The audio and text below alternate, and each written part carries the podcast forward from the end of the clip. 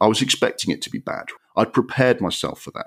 What I didn't expect was to be cringing so hard that I was curled up in a fetal ball on the floor after half an hour of this film.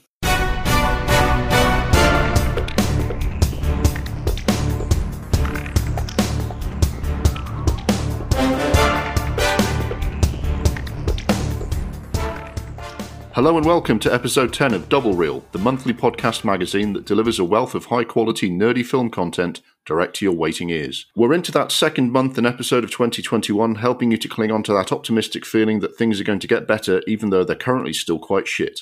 My name's James Adamson, and I'm an ordinary member of the public with no standing in the media or the film industry. What I do have is a geeky love of film and obscure stories from the world of cinema, and a lot of opinions. Joining me on the podcast is my co host, also called James Adamson. Welcome, James.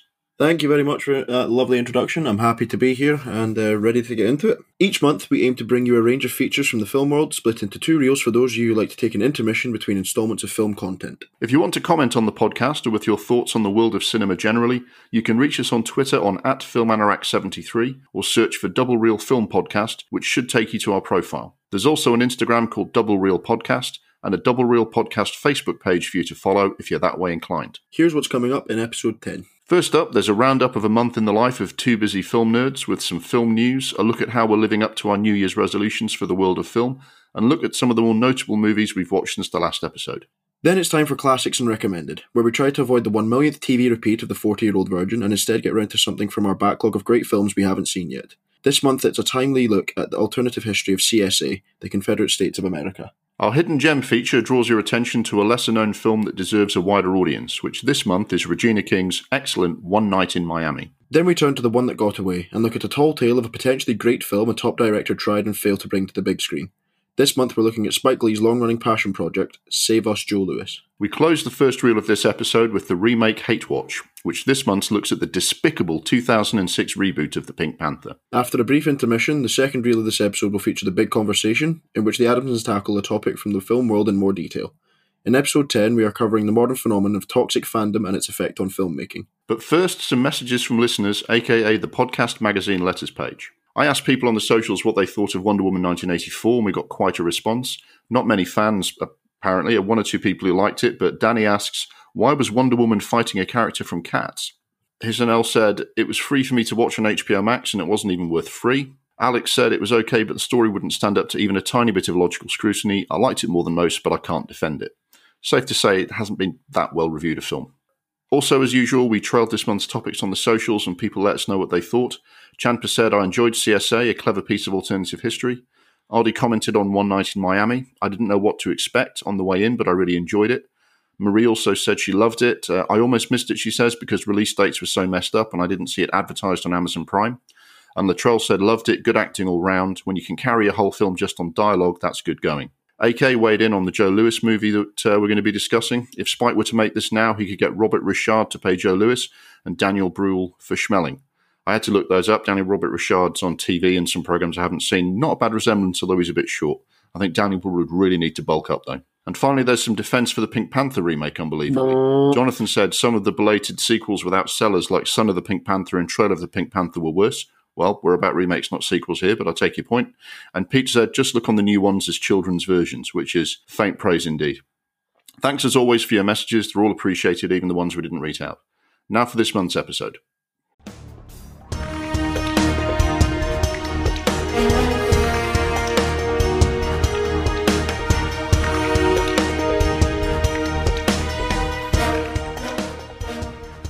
Now for our monthly roundup of a month in the life of two busy film nerds. We look at any major film news that's breaking this month and how we've been getting on fitting in movie watching with our busy, exciting lives. As well as that, last month we made some film related New Year's resolutions for 2021, and we'll be checking in on whether we've managed to keep them up. So, first of all, in terms of film news, I didn't see a huge amount this month. I don't know about you, James. Um, in terms of actual releases of films, uh, no, but um, there's a couple. Uh, there's a couple like notable headlines. I, know, I noticed Christopher Plummer obviously passed away at 91. Yeah, which is a good innings. He was a, really good actor. Um, still doing it till you know pretty much the day he passed away with uh, things like All the Money in the World. He was a terrific actor. It's a real shame.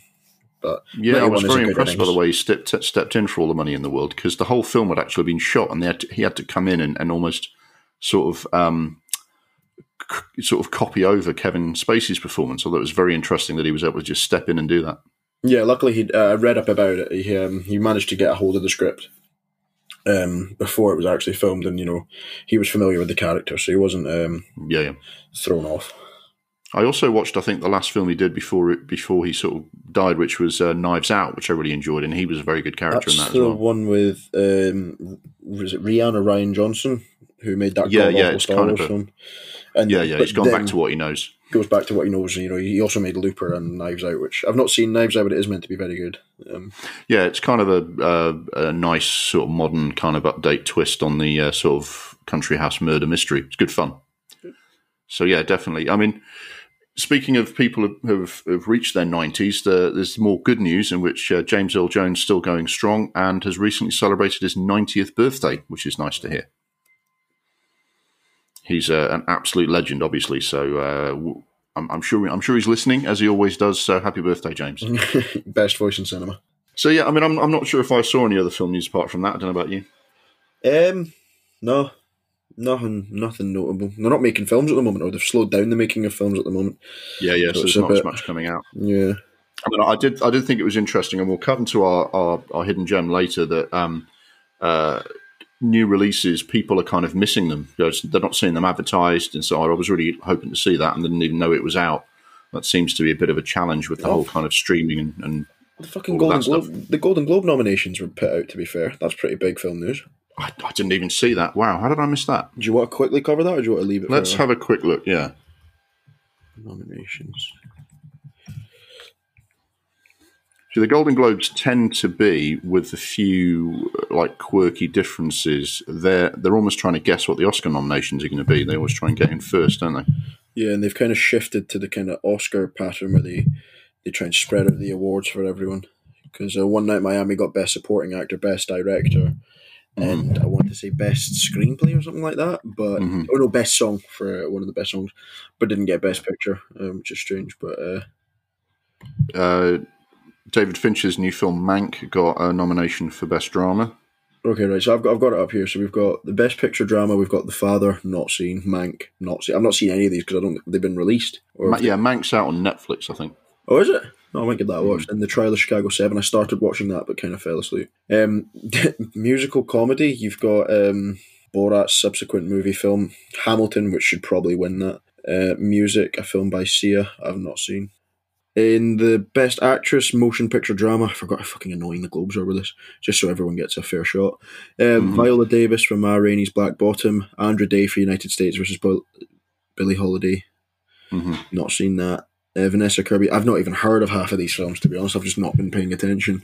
Yeah, Pieces of a Woman, I think, is one of those films which revolves entirely around the lead performance. If you see what I mean. Yeah. Uh, Frances McDormand for Nomadland. Katie Mulligan for Promising Young Woman. Best Actor Motion Picture Drama. Riz Ahmed of Four Lions fame. Um, Yeah, he plays a he plays a drummer in a rock band. He's starting to lose his hearing. no, he's a, he's a very talented actor. I think He's a terrific actor. You just if you look at that though, Chadwick Boseman's final performance as a real life character, uh, and Gary Oldman in heavy makeup as a as a real life character from the film industry. If you were gonna if you were gonna bet a fiver, I would I would put my money on those just because those are the sort of things that get rewarded by the uh, the award shows. If you see what I mean? Yeah, yeah. Best Action Motion Picture Musical or Comedy. Sacha Baron Cohen. James Corden. That can get to fuck. Um, I, I cannot fucking hack that guy. He is fucking everywhere. He needs a day off, man. Even his picture on the fuck. I know we we we don't film the podcast, but even his fucking face for this Golden Globe nomination is fucking. Pi- he's got this horrible. Are you are you on the same website as me? No, I'm on the BBC website, Oh, so I think I'm missing the, the visual element that you've got going there. No, he's uh, Lin Manuel Miranda for Hamilton. Uh, Dev Patel for the personal history of David Copperfield. Did that not come out like two years ago? Or am I missing something? I think that did come out last year. The whole thing with the America, the, the got the the way, the way it works in in America is that everything gets released at a specific time in America. So you get stuff that's nominated that isn't out here yet, and you get stuff that we saw a while ago. And I think David Copperfield was early last year, but I think it came out. I think they the release date in the US was different. And then Best Supporting Actress, you've got Glenn Close for Hillbilly Elegy, Olivia Colman for The Father, Jodie Foster for The Mauritanian, Amanda Seyfried, Seyfried, I don't know how to say her name, for Mank, and Helena Zengel for News of the World. She looks quite young. Um, like she might be. A, Sacha Baron Cohen has two acting nominations because he's got a supporting actor nomination for Trial of Chicago Seven, but he got a comedy nod for um, Borat as well. I mean, he's not winning the best supporting actor when you look at who's nominated. You've got Sacha Baron Cohen for Trial of Chicago, uh, the Trial of the Chicago Seven. You've got Daniel Kaluuya for Judas and the Black Messiah. You've got Jared Leto for The Little Things, Bill Murray for On the Rocks, and Leslie Odom Jr. for playing Sam Cooke in One Night in Miami. So yeah, you see, the Judas and the Black Messiah. I don't think that's out over here yet, but they seem to have Incredible. slipped in over there. I'm very excited. I think that's going to be. I'm really hoping that's going to be as good as it as it promises to be. Judas and the Black Messiah. And then the last of the big ones, I suppose, because we don't have all day to go through every single one. Best Director Motion Picture, you've got Emerald Fennell for Promising Young Woman, um, David Fincher for Mank, Regina King for One Night in Miami. Aaron That's nice going, isn't it? That's a directing debut. Oh, Regina King. I did, yeah. We'll, we'll discuss One Night in Miami. Um, yeah, yeah, yeah. Shortly, but, you know, it's like fair play to her. She's, you know, whatever else happens to make your first film and get a, a Globe nomination for Best Director, she, making she it is, is not bad going. Recently, didn't she? Um, best. Yeah, for I think that supporting actress was that. If, that was if Beale Street could talk. Yeah. Ah, yeah, and then Aaron Sorkin. I remember her as the head of HR in Big Bang Theory. I remember from Daddy Daycare. So. Um,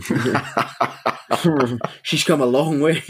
That's right. That's every, every, every, great actor has got jobs she's too good for, right? Before she really gets yeah, into yeah. her stride, right? To be fair, that film is terrible, but she's not terrible in it because she's barely in it. Probably good. Yeah, Probably yeah. a good thing. Aaron Sorkin, the trailer, the Chicago Seven, Chloe Zhao for uh, Nomadland, and then don't know about it. Yeah, and then animated if anyone cares. The the Croods a New Age. Fuck me. Onward by Pixar, which will probably win. Over the Moon and Soul by Disney Pixar, which will be yeah Pixar's probably winning this year. I've not seen. Yeah, Soul's getting amazing uh, amazing reviews. Although I would uh, I might as well get my obligatory Mark Cloma, uh, I might as well get my obligatory Mark Kermode reference in early. There goes, there goes the Kermode klaxon. He uh, he gave all sorts of praise to Wolfwalkers that came out last year. It sounded quite interesting. It's a, a sort of a fantasy animation based in Ireland, which you don't get every day. So, oh Jesus, that's good.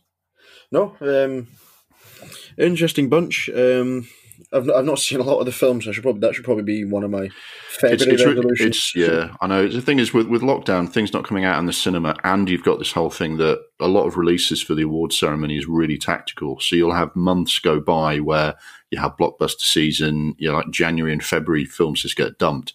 And then in December, like every film that wants an award comes out all at once, you know. So it's really, it, it's you know, even if you're the sort of person who likes to see all the films that be nominated, it can be hard to to get to see them even when you're not in lockdown. You know. Yeah, I mean the problem is is that films that are meant to be coming out right now in the cinema that are being released on home release are ridiculously expensive. It was like sixteen quid to watch Wonder Woman eighty four, and I thought it was fucking yeah. shit. Um, yeah. It was just it was a hot pile of garbage that didn't need to be two and a half hours long. Um, and it was, it was no, just, that, that, that, film has just put everybody's back up. There was literally that film has got no friends. Put some put everyone's back up like the fucking awful cat at the end of the fucking film. So yeah, I mean, I think that's the news. Um, I must say, it just goes to show that there's this kind of surreal, non kind of uh, non-live like element to film at the moment. That the Golden Globe nominations came out, and it just fucking passed me by. Yeah, we're both quite busy, I guess. So, but I, I noticed that yeah. they came out. I give them a quick scan and a quick read. Yeah, sure. Um, okay, well, well, that that's the news. So, in terms of our roundup of everything else, um, why don't we look at what our um, how we're doing against our film resolutions for the year? Now, you said you were going to try and watch more films. Uh, I think you talked about the, the, the challenge in the past, haven't you? That you get home late and you've probably got an hour to watch one episode of a TV show, not two hours to watch a film. So you've been watching more TV than film. But have you been getting on with that now that you've you know set um, yourself a bit of a target? Yeah, I'm just I'm going to open up my Netflix and what I've been watching on Prime now and just have a little look. But the things I can remember off the top of my head is that I have been trying to watch more films. I watched um, the First Man, the one about Neil Armstrong, or is it just called? Oh yeah, with that's um, oh, who's that again? Uh, Ryan Gosling plays Neil Armstrong. Of course it is. Of course it is. Yeah. Um, how was that? It's fucking boring. Um, yeah. But they've done. The thing is, they've done everything they can to make it interesting and talk about you know Neil Armstrong's life and like you know how dangerous it actually was to be an astronaut in the '60s. You know, like the spoilers, a couple people, like a couple of his pals that were with him at NASA do die, and they've tried to kind yeah. of bring that in and like you know there's some cool stuff like the zero gravity stuff which are like now shots but the problem is at the end of the day it's it's quite a not non-eventful because it is one of the most momentous things in history to happen you know putting a man on the moon but it, it was quite boring it was like another it was, it was two hours and it was you know it was quite a slog but what what I did read about it um, was that the children of Neil Armstrong and her name escapes me, but his wife, the the children from that relationship, they both agreed that that was the most accurate depiction of their parents' um, life, Yeah. marital life. Um, It can be tough, though. Is that you know, on the one hand, you know, you got to try and be accurate, but also you got to try and be cinematic, haven't you? Um, I, I, I, I believe, and we've had this chat before about some films being better suited to a documentary. I've heard that the Apollo 11 documentary is amazing, and I've been kind of saving that up to try and watch, you know, on the big telly when I got two hours to just totally concentrate on it. But apparently, the documentary Apollo 11 is amazing. yeah. Um, that you know covers the um, the moon landings. Um, in terms of other films that I've watched, um, not not much really. Not not nothing coming up on my Netflix just now that springs to mind that I've watched this month. Um, or maybe it's still in the continue for what continue watching. I watched The Wolf of Wall Street again because that's always a good watch. Um, um, but I kind of went against my resolution and watched another um, TV show. I started Cobra Kai. Oh, yeah, what's that like? It's fucking awesome. It's so good. it's it's and the best thing about it is that it's twenty five minute episodes, so I can get home from work and watch like four episodes, and then Mhm. well, that's only like an hour and a half or so, and then be in bed. Although to be fair, I've been working more mornings, so I've been coming home and actually having like a few hours before I have to go to bed. Um, so that's probably why I squeezed in a couple of films, but um, I feel like I'm it's it's such a random it's one of those things where a kind of random uh thing to spin off or or story to continue where you think really and then but everyone tells you they've done such a great job of it it is it keeps popping up on my kind of watch now and going yeah I'm, i am probably going to get around to that I eventually watched it in the space of like three days as well because it is twenty five minute episodes. You can watch the first season Yeah. in like tremendous four hours. Um, it's really good that Wow. they've got a lot of the old cast back um, for it.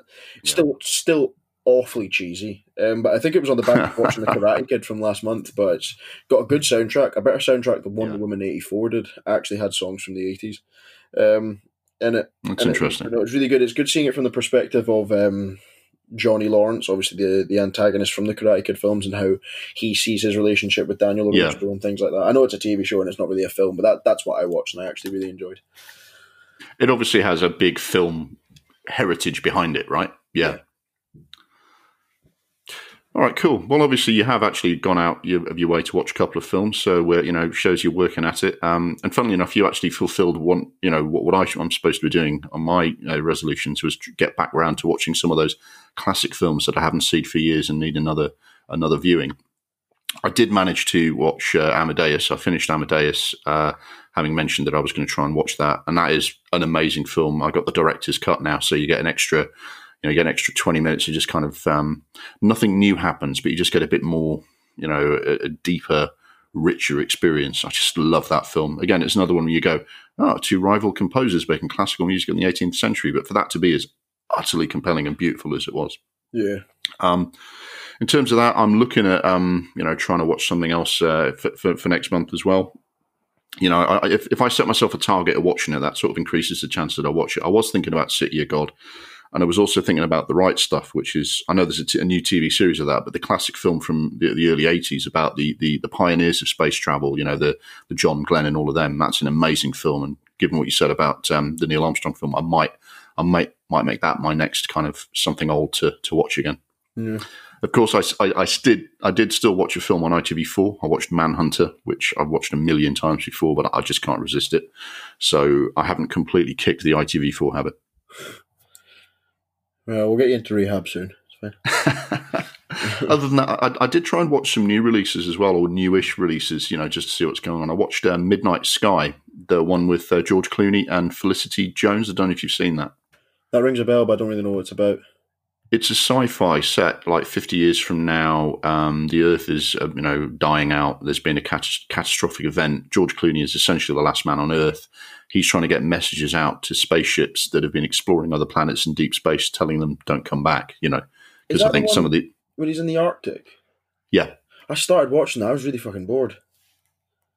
It was. I, I was really disappointed with it. They spent a lot of money on it. It's a good cast, but it never really came to life. When you consider the ideas you know, it's like um, it's almost like doing the story of Interstellar, except never, no one ever really gets off the ground. It's like, okay, great.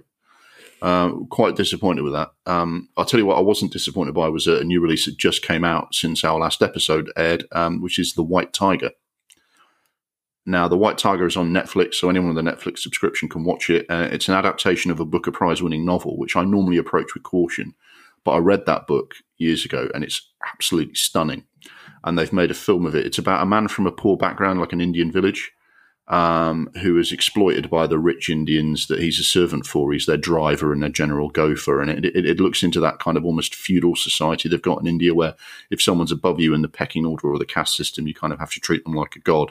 And he's basically working himself into the ground for these rich people and for his family who expect him to just send all the money home. And he just turns on everyone. And it's this savage indictment of modern Indian society. It's absolutely brilliantly done. If you like Parasite, you're definitely going to like this because although it's quite a different story, it shares some quite common themes. So definitely the White Tiger.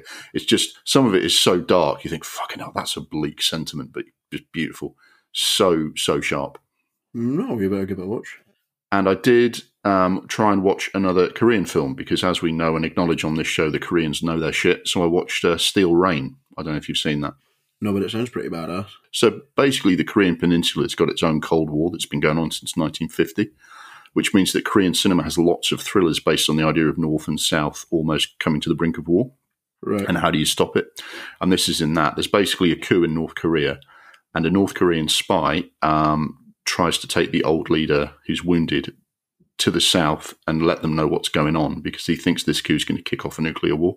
And he sort of gets, you know, has to work with people from South Korea that he doesn't entirely trust um, to stop the coup succeeding and keep the leader alive. And there's like South North Korean spies in the south, kind of trying to pick them all off. And uh, so, really good sort of action thriller, but with like this political element, which you have to kind of you have to work at following it because it's aimed at a Korean audience. They don't stop and explain everything that's happened in the last fifty years in Korea to you because they assume their audience already knows it. But it's cracking, and it's got a shootout in a hospital, which is close to being as good in the one as the one in John Woo's Hard Boiled. And I cannot pay any higher compliment than that to a shootout.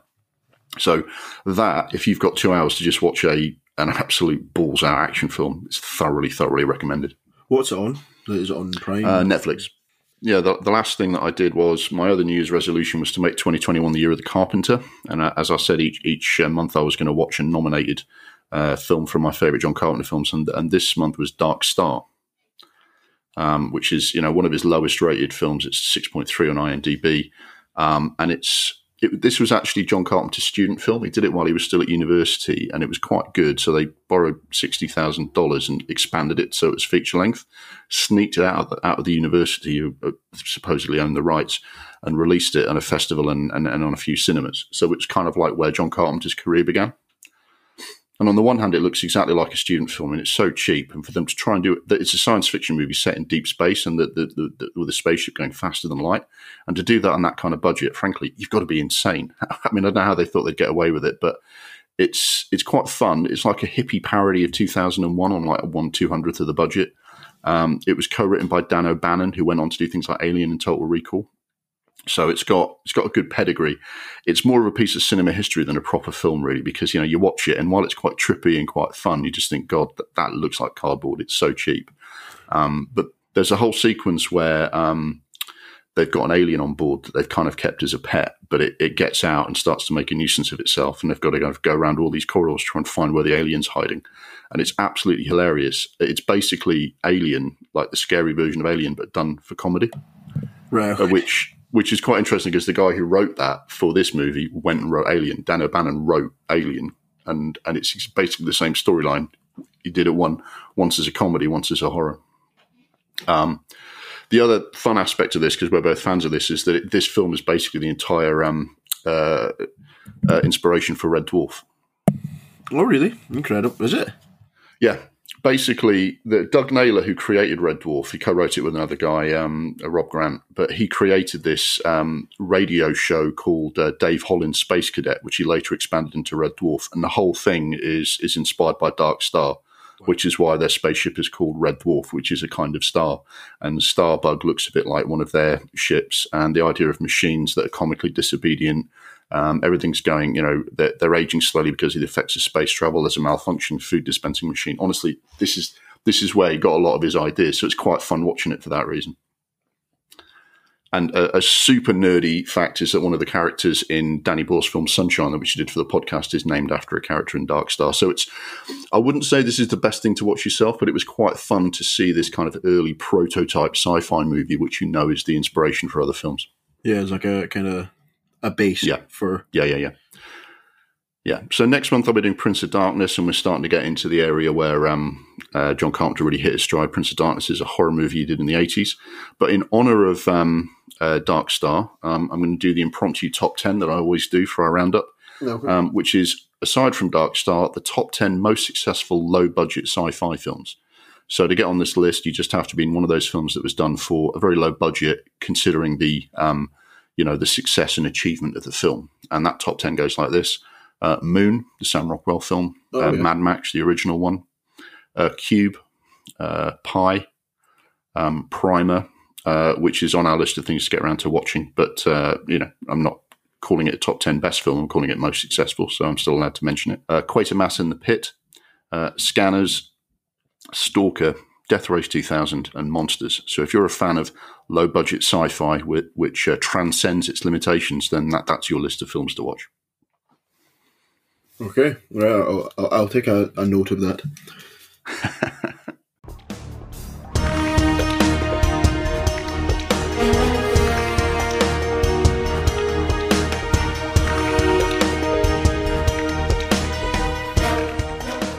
Now for the classics and recommended feature, where we try and watch something from our backlog of great films we've been meaning to watch or been told to watch, instead of the endless movie repeats rotating on TV. Committing to do so for this feature has helped break the mental block around some of those films and mean we got to see and share our thoughts on great works like Lady Vengeance, Punch Drunk Love, Les Diaboliques, Let the Right One In, David Cronenberg's Crash, Das Boot, Casino, The Blues Brothers, and Train to Busan. It's a long list now. We have a growing list of other films to do for this feature, partly due to various listener recommendations, and also now that James is co hosting and looking at classics he hasn't got around to seeing. So currently, our watch list looks like this. Oh, fuck. Wages of Fear, Hell or High Water, The Assassin, Spike Lee's 25th Hour, Departures, CSA, The Confederate States of America, Short Bus, A Tale of Two Sisters, The City of Lost Children, Under the Skin, Primer, Alphaville, and Boyhood. That should keep us going for a while. And the only so reason I say, turning... sorry, the only reason I say "oh fuck" is that, that that list seems to get longer every time. Oh yeah, yeah, it is. It's like this is the never-ending list. It's getting out yeah. of hand now. Although I have seen Boyhood, so fucking get out of you. Yeah, yeah, yeah. So that's one for me to catch up on more than you. Yeah. One so, so this month we're turning to a film that's recommended to us by listeners. I confess I hadn't heard of it before that, but the subject matter is intriguing and it's quite timely given recent events in the US. Our classic for episode 10 is CSA, Confederate States of America. So, James, had you heard of this before it popped up on our list? No. Um, I understood the premise pretty much right away as soon as you sent me the link. Um, but I, yeah. as, as I always do, I do a little quick quick scan of IMDb before it um, before I look at it. It's got a, a, few thousand votes, so that means it's not like you know the top top popular films have got like one and a half million. Yeah. So it's a very small kind of yeah, and this was hard to find. I mean, I had it described to me as a listener. They they read it out, and I said, "Oh, that sounds interesting." And it's basically a mock documentary made in 2004, imagining what American history would have been like if the South had won the U.S. Civil War. And uh, it's quite an interesting, but you know, and quite simple concept. Okay, well, how does that play out? Um, it's hard to find. I mean, I looked for it on, uh, we use justwatch.com, by the way, listeners. If you're always uh, looking to see what, what's available to stream somewhere, justwatch.com is really good. UK based uh, viewers can then see that it's on Amazon or it's on Netflix or Google Play or whatever. Um, wasn't there. Went on the, the online sites to see if it was available to buy on DVD. Secondhand for 68 quid. Well, I'm not fucking doing that. And putting putting 68 quid in the hands of someone who already owns a copy of it not the you know that that 68 quid isn't going in any way shape or form to the the, the people who made the film right? So you know it, it just seemed like a, uh, an absolute dead end. So we did something that we don't normally do which is we watched it on youtube and ethically i justify this by saying i either wouldn't have watched it at all which is a shame uh, or we watch it, we discuss it, people get to hear about it, and hopefully that will do something good for the uh, copyright owners because you know an increased kind of uh, look at this film. Um, so instead of paying seventy quid, we we we we did watch a link for it. So this is a really obscure film. It, it it could almost have been a TV show, and it was actually set up to look like that a little bit. It was it, under the sort of the the setup that they did for the film when they sh- when they when they showed it up. When they set it up, they're saying, "Okay, so Confederate TV is going to show you this. It's a bit racy, but we'll let you watch it anyway." So it was almost presented as a TV broadcast, even though it's a film. Um, hardly any known actors in it, um, and I'll tell you what what threw me off is that the credit for the British narrator on IMDb is for an American actor, but I, I, can't believe that's him doing the voice. I don't know if you picked up on that, James, but the guy doing the voice, a British guy doing the narration in the film, is doing a very, very specific regional accent from sort of around sort of Merseyside, not full Scouser. There's no way an American actor can do that. I, I refuse to believe that an American actor. Um, yeah. So there's something. Yeah, so there's some mix up with the credits. All we do know is it's written and directed by an African American filmmaker called Kevin Willmott. And he's not very prominent as a director, but his writing credits are very good, by the way. He co wrote a couple of Spike Lee films, including Da Five Bloods uh, and uh, Black Klansman, for which he shared an Oscar for Best Screenplay. So oh, that's good. his pedigree. Um, so, I mean, what did you think of this when you actually sat down to watch it? Um, it was interesting to watch from a historical kind of perspective because I do enjoy my history. Um, and it was interesting to see that they tried to have an explanation as to why the Confederacy would have won the American Civil War. Um, it's a bit of a weak reason for it. See, that's exactly what I wrote down when I was making notes on this. I thought that's a bit of a shaky premise because they basically hinged it on two things, didn't they? Instead of Lincoln explicitly making it about freeing the slaves, that weakens his moral authority. Yeah. And then the French and the British are, you know, were waiting to join in, but there wasn't, uh, you know, but they, you know, in, in our reality, they decided not to, you know, take a side. And in this, he decides that uh, the French and the British do decide to join in and support the South, and which turns the tide at Gettysburg. I thought that's a, um, that very small shift was doing a lot of heavy lifting in this kind of scenario um, uh, coming to pass, if you see what I mean. But to be honest, without getting into the heavy, like heavy discussion about this because no, the South wouldn't have won the American Civil War. So this is probably the least flimsy explanation that the the writers came up with for this kind of um, kind of reasoning behind them winning the Civil War because the, the South would have never won the American Civil War. It was never a, a, case of them winning the American Civil War. That's not what the American Civil War was about. I think what's happened is that the, the guy Kevin Willmott just wanted to make a documentary about it. Yeah, yeah. Thought, right, I just want to look at how the South would look how how America would look under Confederate rulership. And yeah, I think I think what he does is he man- yeah he manages to really capture that. He captures that if it's all right. Uh, it didn't, you know, maybe then winning wasn't likely, but all the things that they wanted to do, like colonize South America, all the impulses, all the attitudes, still there. And after the after the Civil War, you had Jim Crow instead. So it was, um, I think, it was interesting to show that perspective on American history. I think it was valid. Um, it's there's there's a couple of points that I, I look at and think, um, you know, it's, it's a little bit it's a little bit iffy. Um, you know, the the stuff with World War Two, and then there's there's not really a mention of the Cold War. I don't know they have a Cold War with Canada, so it was a little bit it's a little bit kind of historio historiographical discussion that I you know. yeah, I mean, I think it was. I think it was intended to be satirical more than it was intended to be compelling alternative history. The way something like Fatherland was, you know, about about the you know uh, Nazis winning World War Two. If you see what I mean. Yeah, it's not. It's not like the man in the high castle. It's more a case of. Um, mm-hmm. It was. He's obviously wanting to. Like, he's the point of this is that at the end of the documentary, he he basically makes these satirical, well, what seems satirical adverts for places like the um, was it the um, what's the tracker thing that they have for the um it's like a modern day version of like a GPS like tag. Yeah, so you can yeah, basically it, it's like if you, you put it on in, in, real life you'd put it on a pet to stop them getting away, and in this uh, reality they're putting it on their slaves to stop so them you know getting away.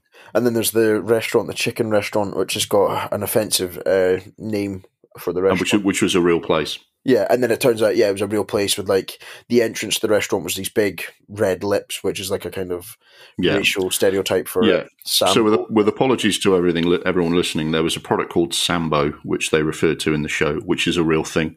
There's a toothpaste called Darky, which is honestly, some of you are watching it and you, it just it goes in your ears and you go, "Did I actually hear that?" And then at the end, it shows you, "Yep, there used to be a tooth, toothpaste like that." Assume based on the stereotype that you know of of black people having big white smiles. You know, um, and you just think, wow. And, and and I think that that's what was good about the film because I mean some of the it's made very very cheaply. I mean some of those alternative film clips and footage they look like uh, they were done, you know, they, they, blatantly looked like they were done recently. They weren't very, you know, uh, perfectly done, and they were obviously done with whatever actors they could get hold of. But the, the tone and the writing and the style, I thought was very, very good. Yeah, it was, it was a very good idea, and I think with an actual budget behind it, it would it would be a lot more interesting to look into. Um, but there's a bit the bit with the the chicken restaurant where it's got the the black woman like being like a kind of submissive slave, that kind of stereotypic yeah. stereotypical image. My, my, housemate walked in and saw the name of the restaurant. and He went, "Fucking hell, surely not." And he, he yeah. even, even when he thought it was satirical, he thought that like the doc, the mockumentary was being like very on the nose. And turns out the place was a real restaurant mm. in the fifties and that. So yeah. And and I think I think that the, the merit of the film is not whether their version of alternative history is completely convincing. It's how much of what they put up on screen isn't fucking alternative history. It's actual history. Yeah, know? there's a lot of similarities. Um, yeah, yeah. And I, I, think the reason that it appealed to me as a show is that so, uh, uh, I was expecting it to be like this, and I, I, I think it turned out to be the case. Is that I think if you watch things like Fox News, if you ever see you know clips of it, you know, or, or, watch just if, if it's ever on your service and you watch it for an hour, or some of this like One American News Network and these the people who you know the stuff that's going out on social media for the people that stormed the Capitol they have their own alternative history. You know, there's, there's, this white nationalist mindset which looks not a million miles away from what's in this film, and I think the the fact that you know that's not exactly how something turned out in in in history is almost beside the point now when you look at what people believe nowadays. I thought it was really interesting to see there were some really clever things like you know these people have got an innate anti-Semitism, but they'll jump through some logical hoops to support certain Jews if it serves their purpose. Um, you know, a care, how a carefully controlled message about people's history can completely change what people are like, which explains a lot about Russia today, explains a lot about South Africa under apartheid. Although it was really it was really interesting in that way because I think you can watch that and go, okay, well that alternative history didn't happen, but that really looks chillingly like what a lot of people think and believe. And you see some of these like gobshites pounding away on um, on uh, you know cable network and social media like fake news. You know, yeah, inbred. Um, yeah, but no, I thought it was it was it was obviously it wasn't a perfect you know production. It was obviously it, was a bit shaky, wasn't it? But it, the idea was there, and the, the, it wasn't. Like, there's obviously some loopholes, and that we're being very nitpicky about, and that's obviously not the point of it. The point of it is to just kind of show, you know, similarities and what you know what we consider alien in terms of you know these offensive restaurants, offensive adverts, and things like that. But it's actually similar to stuff that mm-hmm. was going on in the fifties and sixties. Um, yeah, definitely, definitely. But yeah, I, I, I thought it was quite good. Yeah, and I think when you you know we're about to talk about some other um, shows uh, or, or, films to do with America, American history, and I think sometimes you, you just need to be reminded that you know segregation is in living memory. You know, um, so it really is interesting to to watch, especially this is an African American voice who went on to write some quite big films with Spike Lee. So it's yeah. interesting. I think the writing, you know, I was some of the stuff I watched visually. I went, oh, this is a bit it's a bit kind of you know this has been done for two pound fifty, but the writing, I thought the writing was very clever. Showed showed this guy knows what he's doing. You know. Yeah, no, it was it was a solid production around, and with a big budget behind it, I think it'd be an excellent, yeah, um, an excellent film.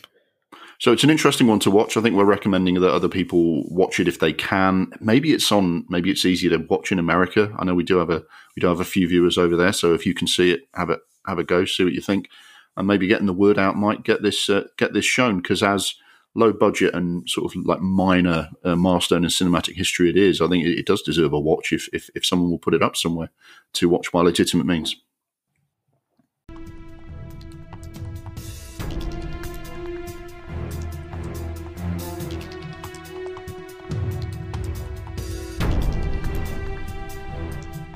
And now for the hidden gem feature about a film that is not as well known or as appreciated as it deserves to be.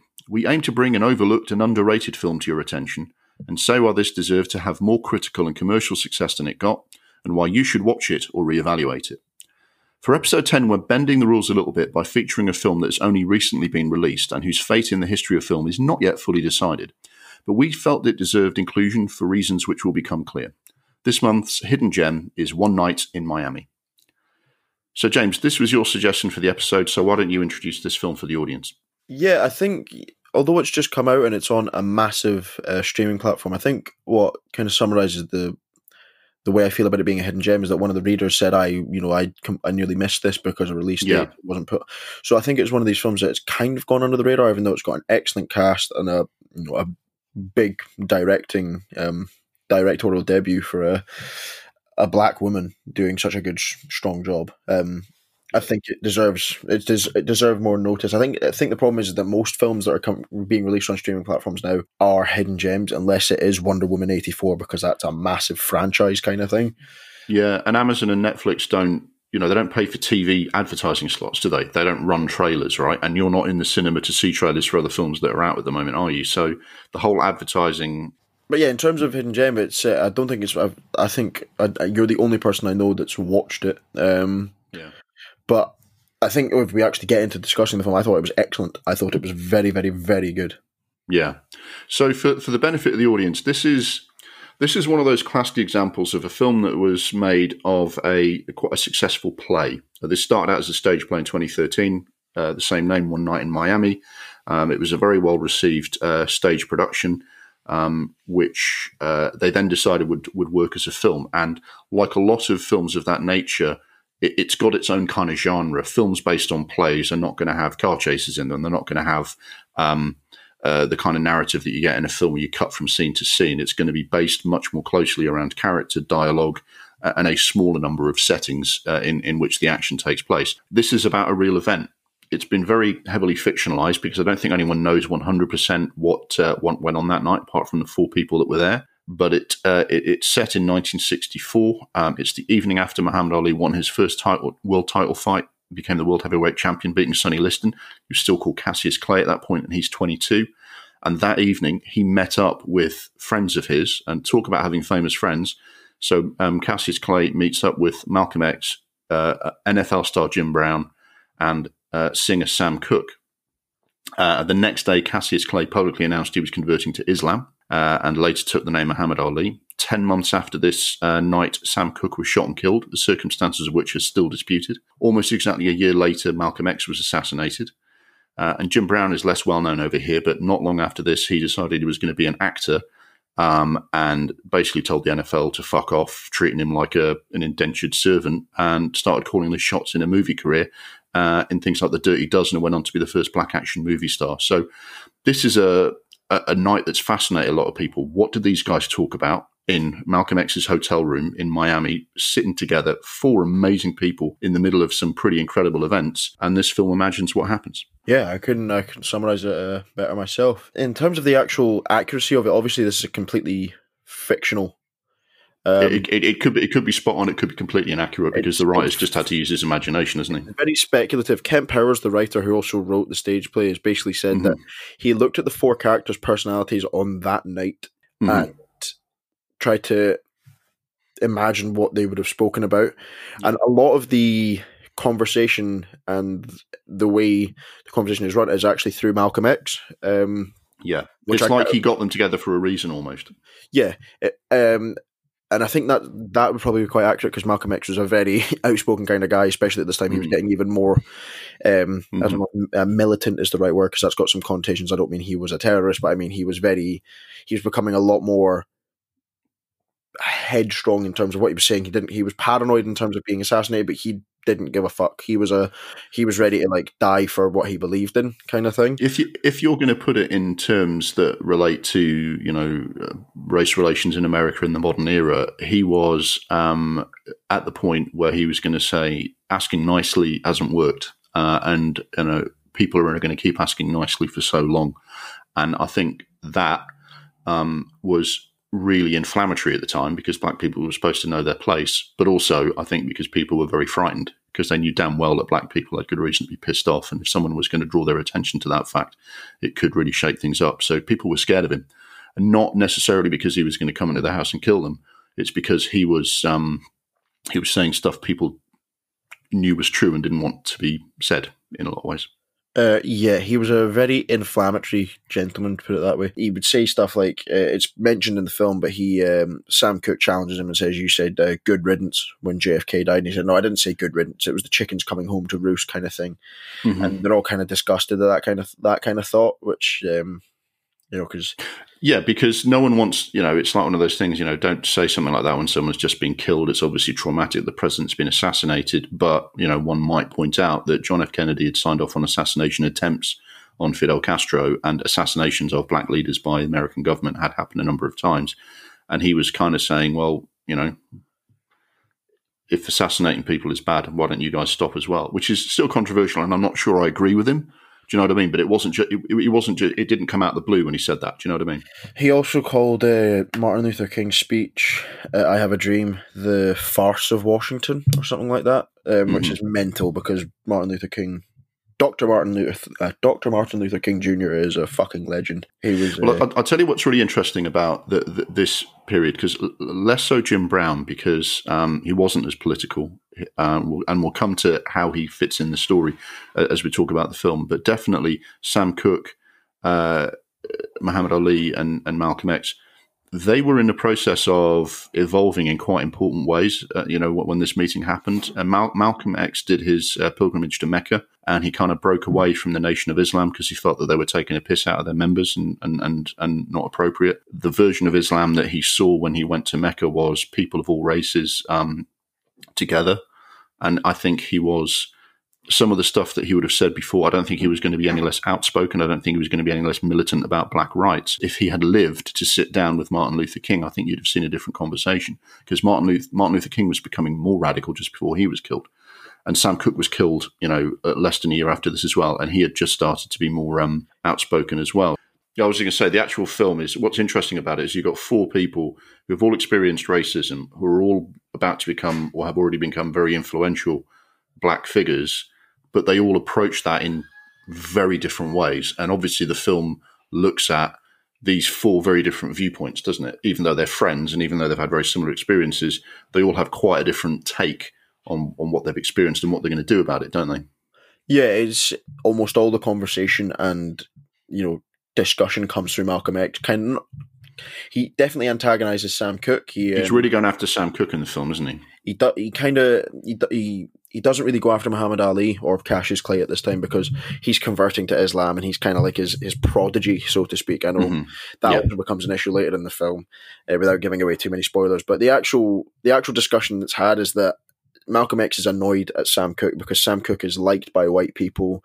He makes music about, you know, at this time Sam Cooke had never performed a change gonna come. He had something in the works, but he never actually Mhm. performed it. He'd never Yeah. released it. He um he all of his songs were things like "What a Wonderful World," "You Send Me," "Cupid." I'm a massive Sam Cooke fan, so uh, all of his music was all about you know being in love or you know breaking up with someone or just stuff like Yeah. the good times, which is just him having a good time at a party and things like that.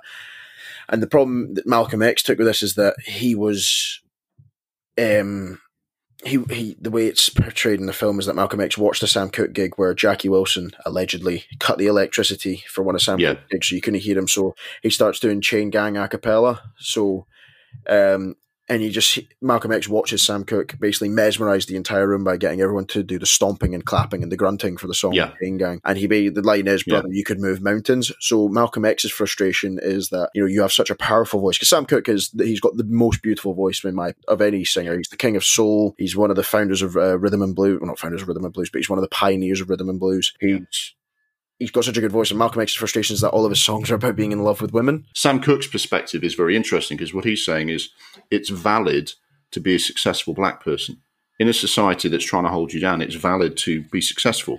And it's valid to bring other black people forward because you own run your own record label and he's empowering people by doing that. And again, I think every person who watches this film can watch these four people and take their own kind of viewpoint away. But I think the film did a really nice job of saying, well, this is what Sam Cooke's got to say for himself in response to that, you know? Well, without going into many spoilers, he basically makes the point that Malcolm X is wanting there to be bright black stars in terms of, you know, Muhammad Ali is now the world champion and Muhammad Ali is as Yeah. out there as he gets. He will antagonize anyone. He will take the piss out of anyone. That was what Muhammad, that's what, that's what made everyone who loved Muhammad Ali love Muhammad Ali because he was that guy. Yeah, I yeah. love the guy to bits. Um, And even the people who didn't like Muhammad Ali during his boxing career would still fill a stadium watching him to watch his next fight. Right? in case he lost, which he never, which he rarely did. Sorry. Um, and then Jim Brown again. He made Malcolm X makes the point for like Jim Brown and that, that he's uh, you know funding you know um, kind of sponsorships for uh, you know underprivileged black people and things like that. Malcolm X is basically antagonizes uh, Sam Cooke for a good twenty minutes of the film, and Sam Oh, there's, the sparks really fly between those two characters, doesn't it? it's brilliant. Um, but just, without trying to give too much away, Sam Cooke kind of makes a reply that's like, okay, so you're seeing it from face value that the only songs I write are um, love songs, and that Rolling Stones released a song that Bobby Womack wrote, um, and Bobby Womack's version got to 94th in the Billboard charts. The Rolling Stones version got to number one. I see your point Mhm. that the black version of the song was 94th, and the band from Britain, which is four, four or Yeah, five white the, guys, the white, the white guys borrowing black music, right? so Yeah. Sam Cooke's resp- response is, is that Bobby Womack was crushed. Side note, Bobby Womack is a cunt and a piece of shit. Just for a side note, he married Sam Cooke's widow three months after uh, Sam Cooke died. He showed up to Sam Cooke's funeral wearing Sam Cooke's suit. He's a fucking arsehole, but he's the point's made in the film. I just wanted to make that point. Yeah, yeah, out. sure. Bobby Yeah, Womack sure. was a cunt, a horrible fucking toxic asshole. Anyway, um, but the point is, Bobby Womack was crushed. Good, but he um, he Sam Cooke was, but he was crushed for about three months until the royalty paychecks came in. Because although it was performed by the Rolling Stones, the writer gets a chunk, and he said, "You can still be a successful black man in this world where they're being oppressed and they're being brought down, but you don't have to be as brashy and you know loud about it." You know, and Sam Cooke also makes the Yeah. point of like, okay, I've just because I've released a load of love songs doesn't mean I've not got songs in the work. I just haven't finished them yet. Doesn't mean I don't care about the movement. Um, Yeah.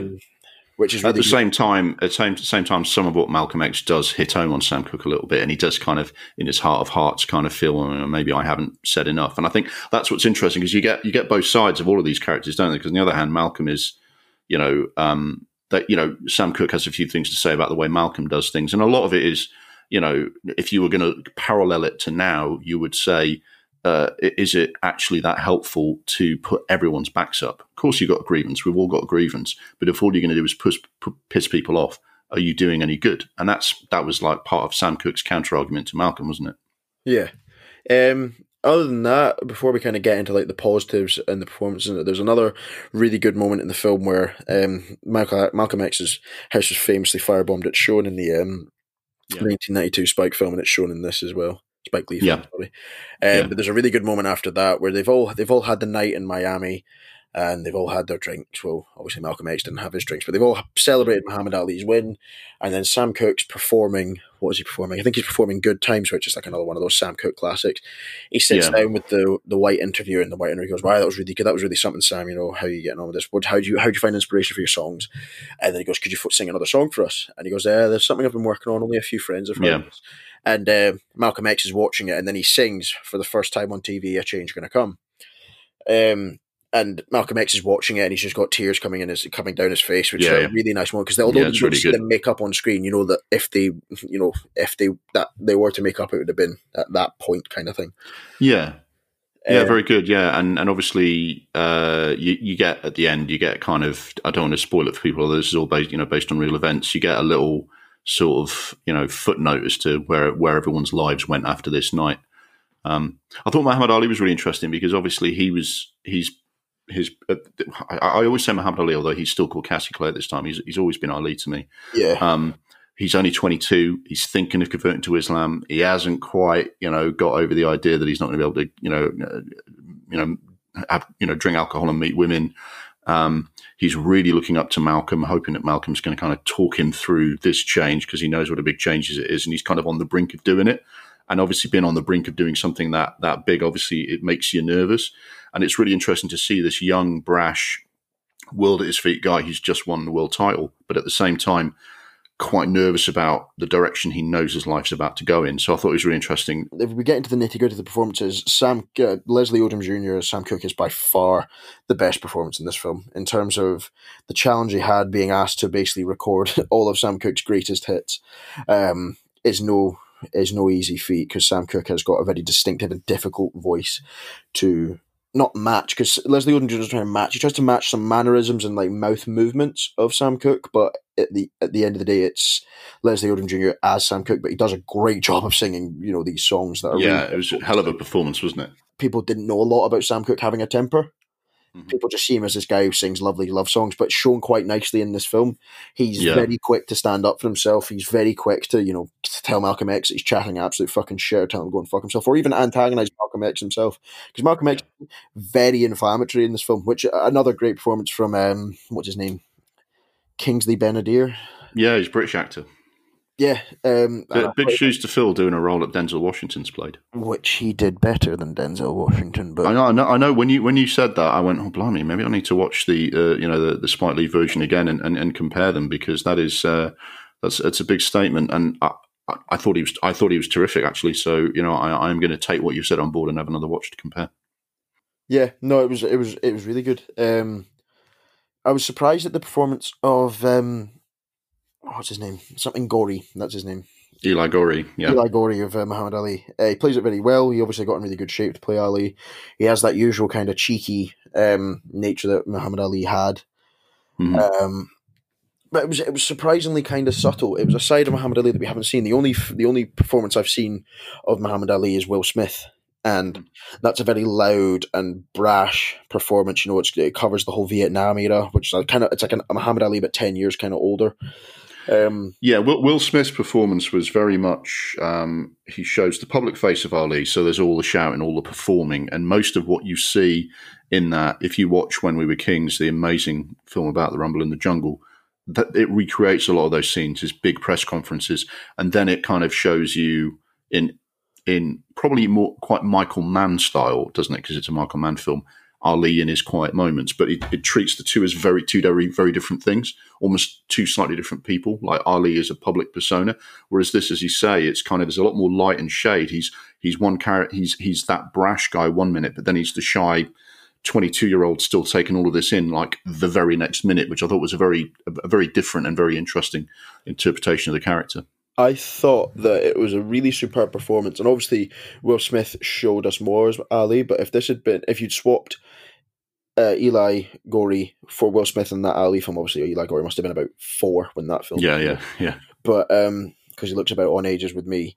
Um, Yeah. But it was a really nice, nuanced kind of performance of a Mm. guy that you know he's got a lot of qualms with you know converting to Islam. You know, he still he still drinks even though he's converted to Islam. He's pray he's had, he's prayed with uh, Malcolm X that day before his fight, but he still has drinks. Sam Cooke takes him to a liquor store and stuff like that.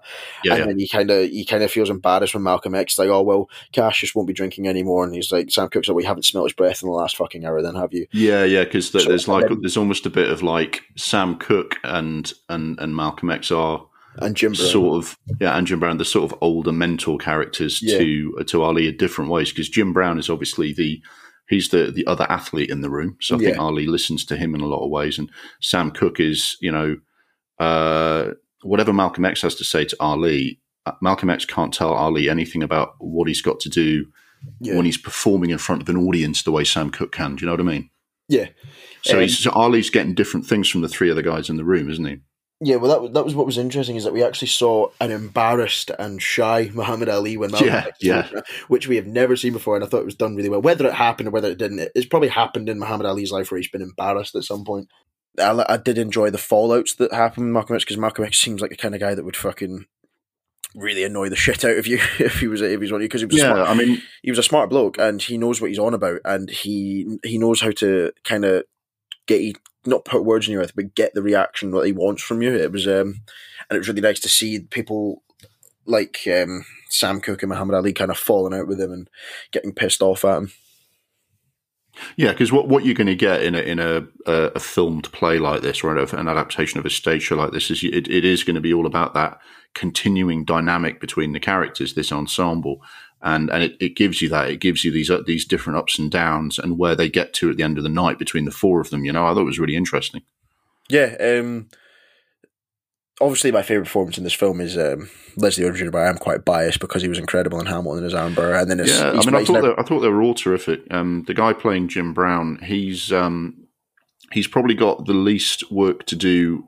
You know, for for us as an audience, Al- Aldis Hodge does because Jim Brown isn't as sort of famous for his mannerisms or, or his talking uh, as the others are. Although I imagine Americans, yeah, Amer- Americans who who watch this and kind of know Jim Brown better than us. I mean, I've seen him in the Dirty Dozen and a few movies, right? But I thought he inhabited the character very well. I think he gave a, a you know a very good performance. Probably quite considering all the other fireworks that's gone off between the other three characters. I think you know he had quite a good job, quite a hard job holding his own with others, and I thought he did, I thought he did well. I think his performance, sorry, his performance was actually is brilliant in the kind of subtlety. Like the best, I think the best mm. bit is when Sam Cooke's fucked off and Muhammad Ali's gone after him, and uh, Malcolm X is kind of taking a moment to kind of breathe because he's had a massive fallout with Sam Cooke, and Jim Brown just stops and goes, "This is a strange fucking night, man." Um, I thought Regina King did a really nice job. I think as a as a, an actor turning to directing, you're always going to expect them to do a project where a lot of the work they do is getting performances out of the actors because that's what they know. But she also did a nice job with all the additional scenes. For example, where she um, has to re- recreate the Ali Sonny Liston fight, which is a very famous fight. Um, the scene where Jim Brown goes back home and everyone's really the white people are really nice to him, but also really racist um, Malcolm X's house been firebombed. She really opens it out well. She doesn't just stick to the one set. Mm. Um, you do have, you know, you know, Dustin Hoffman directed one film. Other actors have directed one film. You get the feeling she she's really, you know, she's actually got ambitions to be a director. You know, to do with George Clooney and actually direct more films because she really she really got her teeth into this one. I think as a director, and she did the whole lot. You know, look, it's been nominated for awards. It's come out. People who've watched it have liked it. But like we said, um, in this environment, a film that's not a big blockbuster can get overlooked. Don't overlook this film. It's really worth a watch. Yeah, really and that's good. why we've done it as a hidden gem.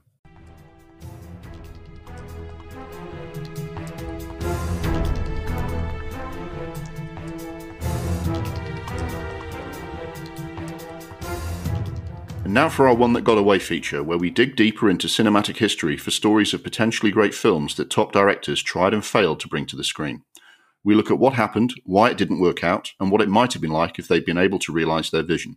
For episode 10, we're looking at a true passion project for one of our favorite filmmakers, Spike Lee's Save Us Joe Louis. So, this would have been a biographical film about the famous boxer Joe Louis, who was world champion in the 30s and for some of the 40s, and especially his two famous fights with German boxer Max Schmeling in 1936 and 1938. Um, Spike Lee, we obviously know very well. We've discussed him before on the podcast. Uh, he rose to prominence in the late 80s with Do the Right Thing. Malcolm X was a very big film for his in the 90s. Um, for the rest of the 90s, he made films that were consistently good but consistently unsuccessful at the box office uh, culminating in the absolutely brilliant Summer of Sam, which is my favourite Spike Lee film, um, but which flopped at the box office and is a future candidate for a hidden gem. The 2000s were a bit better. They were still patchy, but he had two of his biggest successes 25th Hour, which was some critics' film of that decade and was a modest hit, and the excellent heist thriller Inside Man, which was a very big commercially uh, successful box office blockbuster. Most recently, he's hit something of a career peak with Black Klansman, which was a hit and won him a screenwriting Oscar, and last year's Da 5 Bloods, which was one of the most watched films of the year on Netflix. This film itself, um, I don't know how much you know about this, James. This has been a passion project he's talked about a lot, but I don't know how much you'd heard about it or, or found out about it when we started to do this as no, a feature. I just I know Joe Louis was a boxer way back when, you know, before even yeah. the Muhammad Ali era. So that's kind of where my boxing knowledge kind of started. I'm not even a big big you know big nerd when it comes to boxing, but I know that he was a big star back in the back in the 30s and 40s, and that Spike Lee yeah. wanted to do a film about it with um, Arnold Schwarzenegger playing Max Schmeling. Is uh, basically all I know about it, but um, yeah. Yeah, so Spike Lee acquired the rights to make this film in the year 2000, uh, and he worked on a script with Bud Schulberg, who he, Bud Schulberg's an interesting guy. He's one of the most famous boxing writers there's ever been. He was actually inducted into the Boxing Hall of Fame for his work as a writer so he's up there alongside actual boxers um, and trainers and things. He was also an Academy Award winning screenwriter who wrote On the Waterfront in 1954. He was at both the fights in, in the stadium for the Joe Louis Schmeling fight in 36 and 38. Um, and they worked on this film together, which was going to be called Save Us Joe Louis. They worked on it for a number of years. There were intermittent updates in the 2000s to about 2011. Times it looked like it was going ahead, but by 2011, it looked like it had been abandoned altogether and and you know went into you know development hell. This is one of four biopics Spike Lee wanted to make about prominent black historical figures. He was in the frame to direct Ali before it went to Michael Mann. He wanted to do a Jackie Robinson film that fell through and um, James Brown film, Get On Up. Um, so he, uh, there were quite a few important biopics he wanted to do that fell through. Uh, and I think sometimes they went for less controversial directors. Um, the Joe Louis one, no one else has done it. The other ones have all been done by other people. Um, reading up on the events of the fight and Joe Louis's career, you can totally see why Spike Lee would be so interested in filming it and why you know they'd want to write a screenplay. So in the 30s, Joe Louis is a hero of the African American people at a time when it wasn't easy to be that. And and there's a little bit of history to go into. The most prominent black boxer before Joe Louis had been a guy called Jack Johnson, who was the first black heavyweight champion in, in 1908. Right. prior to that, he'd been the coloured heavyweight champion because, of course, they had segregated boxing divisions back then. Mm-hmm. And his reputation cast a shadow over any big name black fighter for decades after his, the end of his career. Because Jack Johnson, he was notorious at the time. He had the sheer gall to, you know, enjoy his success. He went out for a drink in nice clothes. He owned fancy cars. And at a time when it could actually get you literally lynched, he married white women three times, three different women. Now, if he were around now by 21st century boxing standards, he'd be known as that quiet lad, Jack Johnson. But back then, he was incendiary. And even years later, um, this was, uh, you know, th- this hung over everyone. If you ever heard the phrase "the Great White Hope," that phrase was coined because as soon as Jack Johnson became heavyweight champion, the, the nationwide search went to find a white boxer who could beat him, and that's what "Great White Hope" means. It's amazing how racist, you know, seemingly s- simple phrases are. Um, uh, you know, interestingly, The Great White Hope became a film with James Earl Jones playing a fictionalized version of Jack Johnson. Now, that little diversion is just because that was hanging over Joe Louis when he became a big thing in heavyweight boxing. He had all the attributes. Everyone was looking at him to be a fighter. He was a huge hero to African Americans at the time. But uh, he was really conscious in his management, really conscious of how controversial Jack Johnson had been. And Joe Louis had a, had a, a code of conduct. Always be humble, never trash talk your opponent, never gloat when you've won, and never ever be seen alone with a white woman. Decades later, when the baton's been passed on to a new champion, Muhammad Ali called Joe Louis an Uncle Tom because of all this, which in the circumstances is perhaps a bit unfair.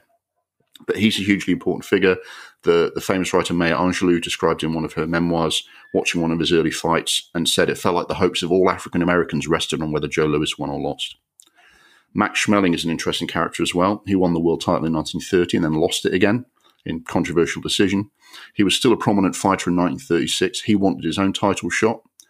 Um, he was proud to be German, but he wasn't a Nazi. He refused to join the party. He wouldn't take part in in big propaganda and stuff um, that Hitler wanted to use him for. Uh, Schmeling's trainer was Jewish, which was you know a, a, tricky thing to to have in his life at the time.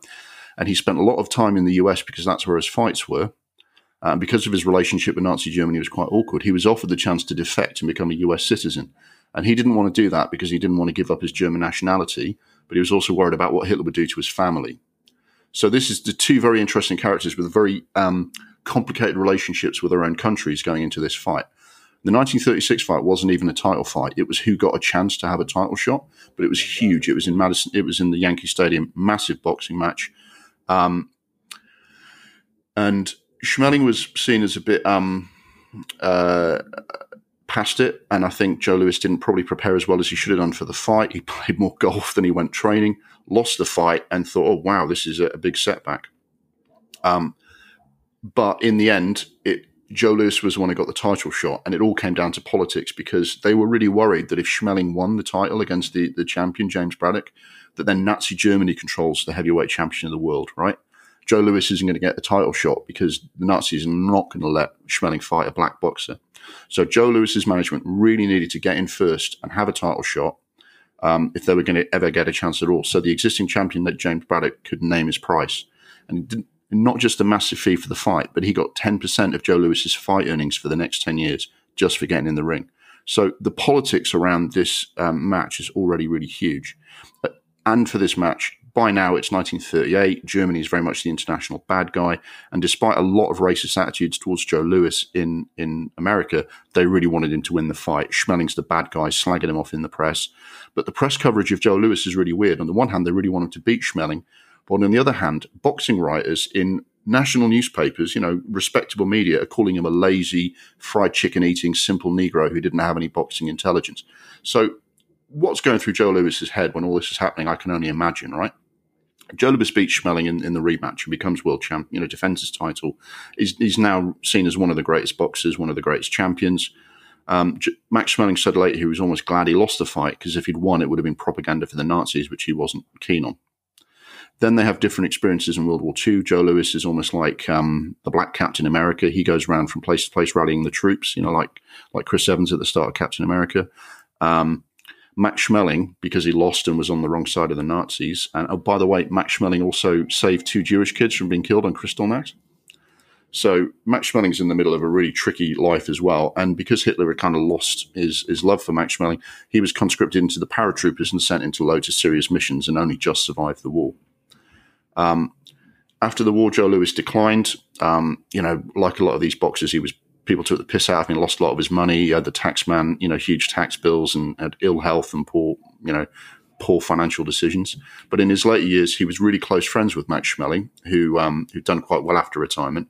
And Max Schmeling helped Joe Louis out financially, helped him with medical bills, um, even paid for Joe Louis's funeral when he died. Another close friend of Joe Louis was the drug kingpin Frank Lucas, who once paid off a $50,000 tax fine for Joe Louis. Uh, and Frank Lucas, you recall, was played by Denzel Washington in American Gangster. So Joe had some colourful friends. So no wonder Spike Lee wants to make a film about this story because it's fucking cinematic gold. I mean, you've got a guy who's trying to keep the Nazis off his back. You've got a guy who's hated by his own country, even though they wanted to beat Max Schmeling. You've got everything that's going on for black people in the 1930s. You've got Nazi Germany in World War II. You've got him being friends with gangsters and this whole decline of Joe Louis. I mean, I mean, Spike Lee must have um, well, actually, if you, if you if you read about the making of the film, it was the question was what to leave out because so many interesting things happened to these two guys. No, it sounds like a real shame that that didn't get made. Um, I don't really yeah. have anything to add because you've, you've you've told the story quite nicely, and it sounds like it would have been a really. It seems like a perfect film for Spike Lee to make. It's you know, it's got it's got it's not really got like antagonists so to speak. It's got two guys who are almost the same, just from different kind of backgrounds. Yeah. Um, very interesting sporting rivalry, like something like um, the two Grand Prix drivers in Rush. You know, totally different worlds, but who else understands what their lives are like? You know. Yeah, I wish. I hope he would try and make that again because it's not a story that's been told. It's uh... no, it hasn't, and it's really interesting. There's uh, there's so much mythology around Joe Louis because the the the save save us Joe Louis is based on uh, an apocryphal story. It's it's actually not true. It's an urban myth. But a young black man in the 30s that was about to be executed in the gas chamber um, the story went around that he cried out, "Save me, Joe Louis." He didn't cry for his mum. He didn't, you know, pray to God to be saved. He prayed to Joe Louis to be saved. Right. And it didn't happen. But the fact that people believed it kind of tells you something about how important yeah. this guy was to black people. Okay, no, that's a really so, interesting story. So the story of Spike Lee's attempts to make this film, it's kind of one you've heard all before. He got the rights. Um, he couldn't get the funding that he really wanted to make this. Bud Schulberg gave an interview in the mid 2000s to say they'd got about $35 million from Disney, but that was about half of what Spike needed. So they were looking for someone else to put up the money. Looks like that never transpired. Um, so it was on and off while they were trying to get it done. There was talk of Arnie playing Max Schmeling. There was talk of Hugh Jackman playing Max Schmeling in, like later on. Um, Spike Lee said in an interview in the mid 2000s he'd had talks with Terrence Howard to play Joe Louis, which would have been interesting. Um, and in the end, it just just didn't happen. Uh, you know, because Spike Lee was not quite, you know, uh, he's obviously hugely respected as a filmmaker, but not quite big box office enough, and a bit too controversial at the time to to be given the backing that he needed to do this film. So you know, slipped through his fingers. Um, if you imagine the film that it would be like, I think there was, like I say, there was it was a huge epic script going around in the early 2000s, which was about it would have been well over three hours long, and it covered every major incident. Um, I think they would have probably changed that because you can't, much as you'd love to, I don't think you could do everything that happened between these two guys. Um, but obviously, I think he's looking at Louis, uh, Joe Louis and Max Schmeling on different levels. They had a sporting rivalry and the subsequent friendship. It was who they were, what they represented to other people. There was the contradictions in how they were perceived and treated. And in terms of what it might look like, I mean, Spike Lee's done a couple of period films. I mean, Malcolm X is, you know, a period film in you know in the sense it goes back to the 1940s. Mo Better Blues is set in the 60s. He did a war film, Miracle at St Anna's. So you know you get an idea of how Spike Lee might film, you know, older periods. I mean, when you think about it, Black Klansman was set 40 years in the past as well. So you can see what he would try and do with with with, with the period setting. He's done sports films before as well because he got games all about basketball and he's shown a few baseball related stuff in, in, in his films as well. So you get an idea. I also think he might have um, in Da Five Bloods when he had two different timelines. He has, you know, older and, and younger versions of the same character. It would be interesting to see how he would have treated this. I mean, there was talk of him hiring older actors like Maximilian Schell to play Max Schmeling, an older actor to play Joe Louis as well. Um, interestingly, in Da Five Bloods, they just got the older actors to play the young, the younger selves, but obviously he's trying to do something very different there. Yeah. Um, no, I think what, what could be an interesting way to do this production, if you want to include both the lives, and not just the lives of both men, and not just have about Joe Louis, is do what Clint Eastwood did with letters from Iwo Jima and Flags of Our Fathers. What two films? Yeah, with the same actors and everyone just flipped. Maybe that would that would be really interesting. Given given we talked a little bit about what went down between Clint Eastwood and Spike Lee, it'd be very interesting if that's if that was the way he did it. That's a very I, I didn't think of that. It's a very interesting. Just do same actors, do the two same every, yeah. Same everything, but, two, but just different... emotions like emotions. I don't know if I've just been watching too much Cobra Kai, but um, two different just, viewpoints. Yeah, two different viewpoints about the same kind of issue or same kind of fight or same point in their lives, and just to lead up to that. Because then you have about. It would, I mean, that would cost a fuckload of money, but it would, yeah, um, yeah. it would be yeah an interesting way to do it, I guess. I mean, definitely the the whole thing kind of plays perfectly into Spike Lee's preferred style. And I mean, Spike Lee's actually done some very different styles of film. And you look at like Inside Man. I mean, that's um, that's very kind of he's he's done a heist film and he's done it in the style of things like Dog Day Afternoon more than he's done a Spike Lee film in that sense. So he can kind of do whatever style he wants, but there is always an element of the way Spike Lee makes films. You know, cutting to news clips, facts about what happened, references to how the story is relevant today, people talking to camera into you know he, he, a lot of these flourishes he likes to he likes to put into his films, like in Black Klansman when I thought it was brilliant at the end of Black Klansman where a lot, a lot, a lot of the way through Black Klansman, you're going, isn't it hilarious that a black man's infiltrated the KKK and yeah. run rings around these redneck idiots? But then at the end, when they show the burning cross and then all the footage of other things that happened, he goes, no, actually, this is really serious. And the way Spike Lee puts his stories in that kind of perspective, he would have so much scope to do all of that with this movie if, if he'd had a chance to do it. Yeah, it's a it's a shame that he seems to have not kind of renewed his interest in it. Um, well, funnily enough, he has actually talked about it getting made. This is the film that he constantly goes back to. Whenever Spike Lee's in an interview and says, you know, are there any films that you ha- haven't done, he always comes back to this one. And he actually said, as recently as last year, he still wants to make this film. It was the dying wish of Bud Schulberg, the, the writer, that he was going to make it. He and in fact, in, in, last year, he sounded more confident than ever before that he could actually get this film made. And he's, he's promising that he can get this done. Now, I know Spike Lee says a lot, but he really sounds like he wants to do this. And I, I was wondering maybe that he's got Netflix money now. He, he said that Netflix gave him more money to do Five Bloods than he'd you know ever had to make a film before. And, and the technology and resources, I think, would be more achievable now to do a film in a period setting like he wants. Um, and he's on a bit of a roll now. You know, Black Klansman and, and The Five Bloods have both been very big. I think he's he's almost got this kind of national treasure status, which maybe maybe he can get this made now. Yeah, I hope so because that sounds, that sounds really interesting. I had no idea. And I mean, the climate for these films now as well is I think there was a time when Spike Lee would want to make a film and everyone's going, Spike, can you tone it down a bit? And he was in no mood to tone it down because he's a very outspoken guy. But I don't think people want these stories to be toned down anymore. So I think that I think there's a genuine appetite to make this film. Um, obviously, I talked about you know possible casting if they were to do it now. I mean, just because I watched the film recently, I thought about Aldis Hodge, the guy who played Jim Brown, but he doesn't really look like him. He's also uh, there's that guy Robert. The, the, the the listener who wrote in and said about Robert Richard, I had to look him up. He does actually look like Joe Louis, but the, the actor's about five foot nine, and, and Joe Louis was six foot two. So I, I think that's oh, Joe Louis that big. Maybe, big guy, maybe, yeah. Maybe the guy who played Jim Brown could make him. Um, I was thinking Corey Hawkins out straight out of Compton. Shout. That's a good shout. Who played Dr. Dre. Um, John David Washington was always a shout. Yeah, I mean, the thing is, whoever plays Joe Louis is going to be considerably better looking than, than Joe Louis really was because, you know, that's Hollywood. But I think John David Washington would, um, he doesn't look very much like Joe Louis, but you know he could do the part. You know he could play the character. Such a good actor. Yeah, I mean, Leslie Odom Jr. doesn't look like Sam Cooke, but, you know. Leslie Odom Jr. gave that performance that, like, afterwards you look at Sam Cooke and go, oh, no, he look, looks nothing like him. But while the film's on, you believe that's him, you know? Yeah. So so maybe they could get that kind of actor. Yeah, I'm trying to think of like actors that are the right age. There's it see with like black people, it doesn't really matter because Leslie Odom Jr. is um, nearly forty and he's playing Sam Cooke in this, and Sam Cooke's about thirty three. So uh, it doesn't really as matter because black people age magnificently. You know, yeah, I, yeah, yeah. I ID'd a guy at work once, and he was um, his day was made up. He was born in 1979, and I ID'd him what in like 2019, so he was nearly 40. Yeah, yeah. It was like he just made Yeah, my day yeah.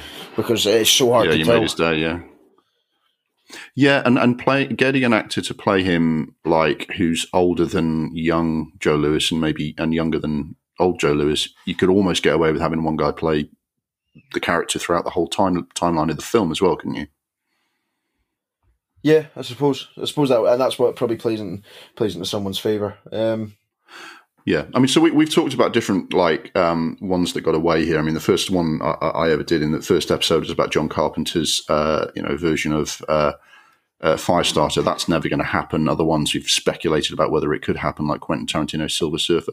This feels like one that could actually happen, and I'm really excited by that prospect. yeah, it sounds really good. I hope it, I hope it gets made now. Yeah, me too.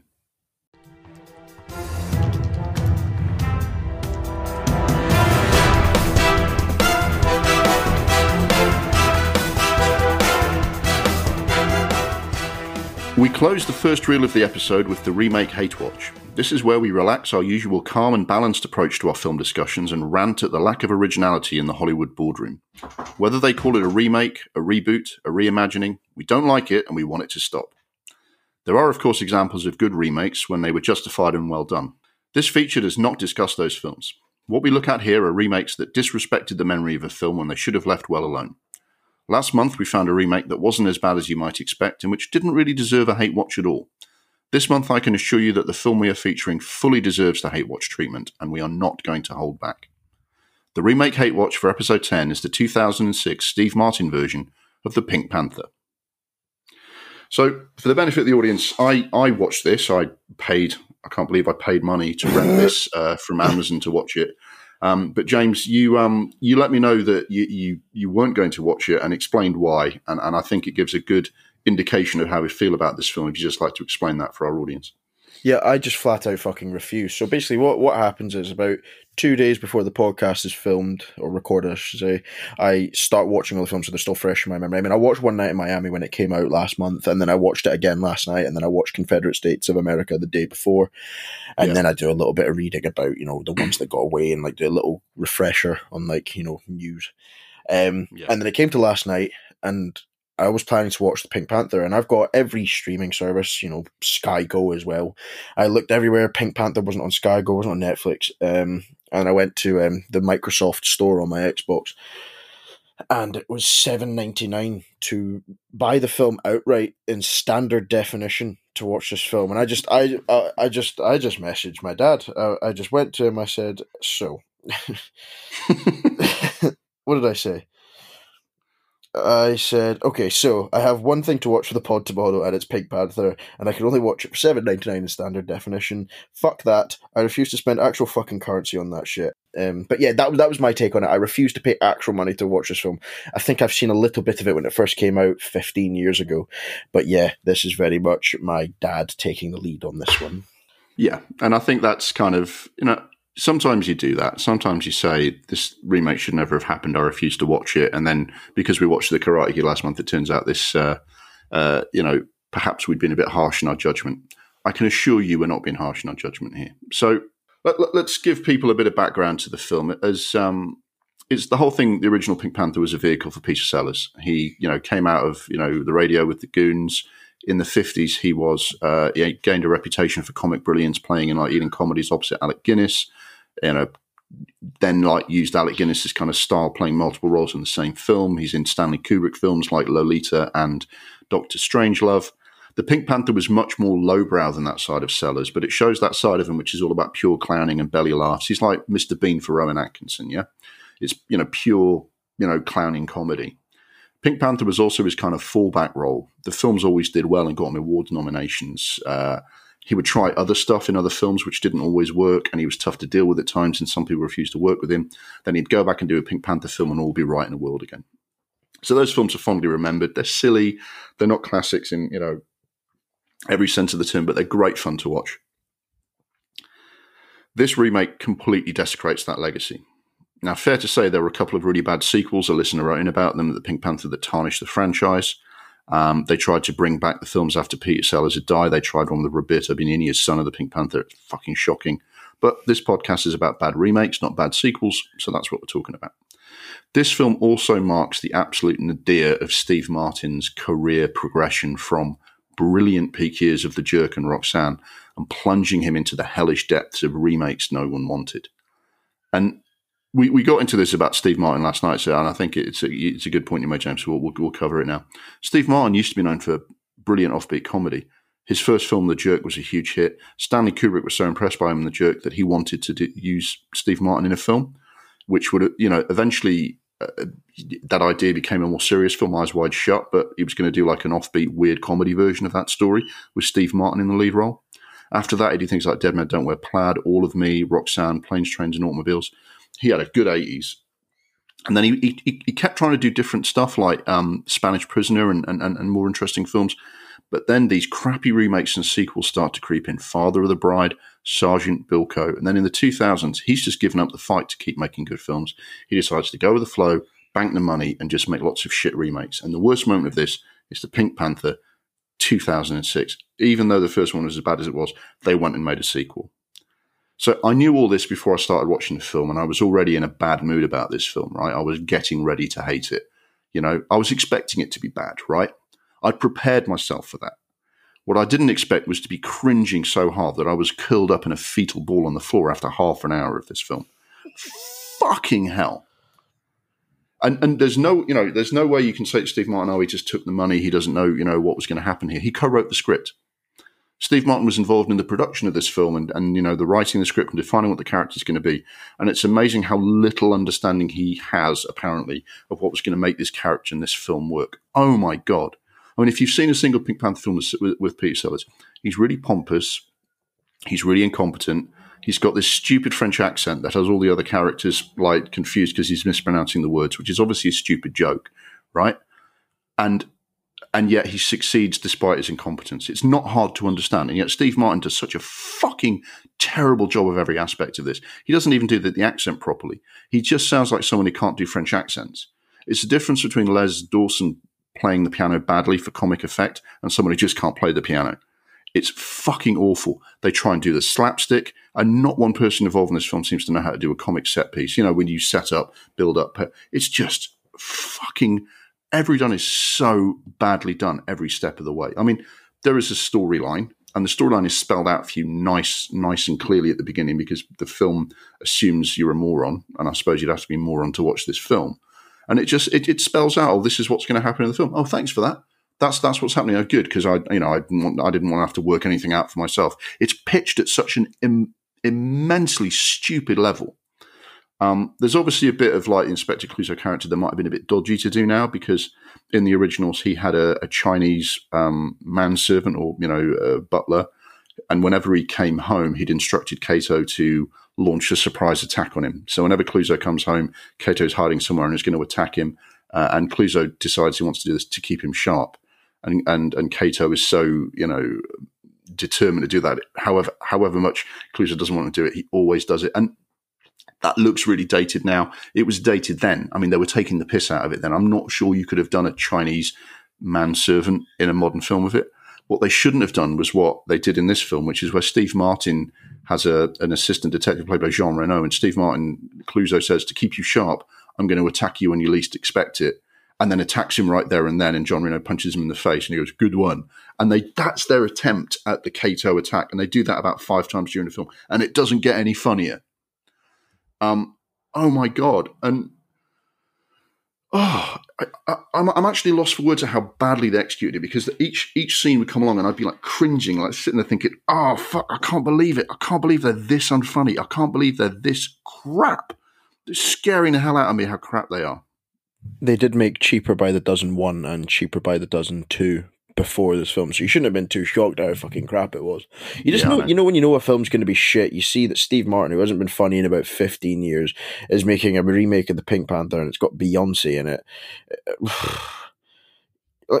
I just, I, I, I just couldn't be fucked watching it. I'm, I'm, I'm glad I didn't spend actual hard earned currency. That's like, that's just under an hour of me working hard to to get that fucking shitting down inside my eyeballs. I'm I'm glad I didn't watch it because it sounds like it's actually caused. It's like it sounds like it's aged you. It sounds like you're. It's it's it, you know you know what if you describe some of the things that happen in this film, if I just tell you about them, right, you would be given a mistaken impression that the film is, is funnier than it is because there are there are there are stunts or set pieces they do that could have been funny if everyone involved in this film didn't do such a fucking shit job.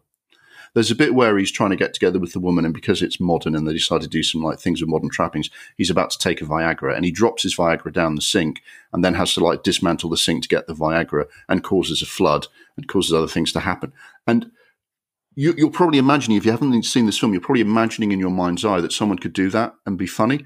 They don't manage it in this film. They whatever they, whatever they decide to do, they do a shit version of it. They do a bit where he's um, you know, paranoid that the room's being bugged for no reason. They don't even set anything up.